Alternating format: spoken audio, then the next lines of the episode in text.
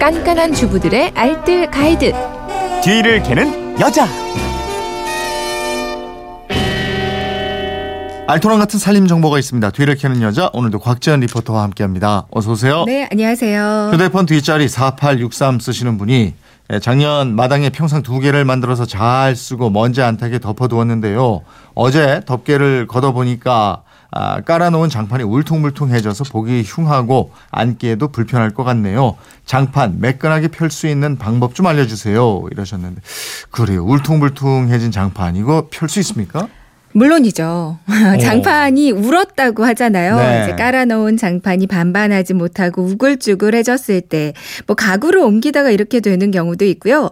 특히 장판 위에서 바퀴 달린 의자를 사용하거나 의자를 자주 끌거나 하면 잘 들떠버리거든요. 네. 이제 바닥에 습기가 많은 경우에도 그럴 수 있고요. 이렇게 장판이 울어버렸을 때 가장 기본적인 방법은 가구를 다 드러내고 끝에서 잡아당기는 거예요. 음, 큰 일이 되겠네요, 이거. 그쵸. 이거 날 잡아서 해야 되겠어요. 아무래도 그렇겠죠. 이제 울퉁불퉁한 부위가 넓다면 아예 그냥 이 방법이 낫고요.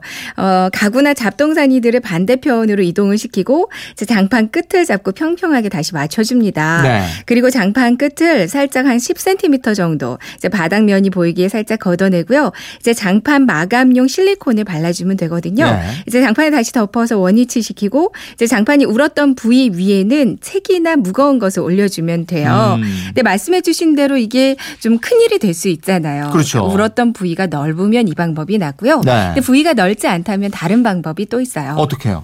이제 손쉬운 방법인데요. 다리미를 사용하면 되거든요. 어, 좀 널러붙지 않나? 음, 근데 먼저요. 마른 수건에다가 물을 적시고요. 네. 울퉁불퉁한 부위에 젖은 수건을 먼저 올려주세요. 아, 예. 다리미 온도를 끝까지 올리고요. 이제 다리미를 그 위에 올려주시면 되는데요. 근데 말씀해주신 것처럼 주의해야 할 점이요. 네. 이제 마른 수건을 올리거나 수건 없이 바로 다리미를 올리면 장판이 어. 녹아버릴 네. 수 있습니다. 반드시 물에 적신 젖은 수건을 먼저 올려주시고요. 네. 그리고 다리미를 눌러주세요.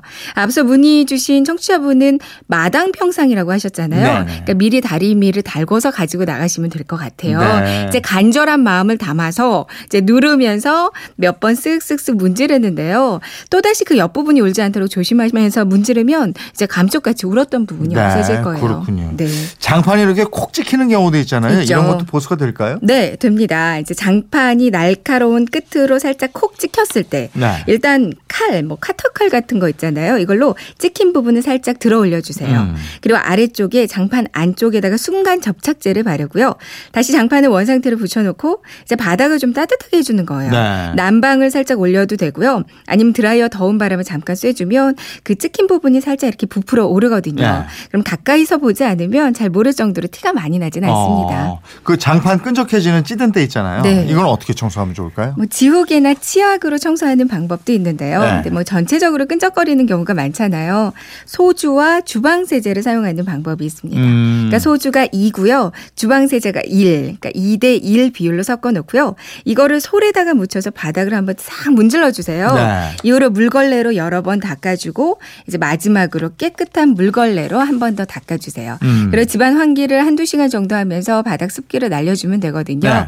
근데 스팀 청소기가 있다면 이 소주 세제물로 한번 닦고요. 스팀 청소해 주면 더 좋고요. 음. 이렇게 하면 끈적끈적한 느낌도 사라지고 찌든 때도 깨끗하게 닦입니다. 알겠습니다. 살림에 대한 궁금증은 어디로 문의합니까? 네, 그건 이렇습니다. 인터넷 게시판이나 MBC 미니도 좋고요. 아니면 휴대폰 문자 샵 8001번으로 궁금증 보내주시면 되거든요. 문자 보내실 때는 짧은 건 50원, 긴 건 100원의 이용료가 있습니다. 네, 지금까지 뒤를 캐는 여자 곽지연 리포터였습니다. 고맙습니다. 네, 고맙습니다.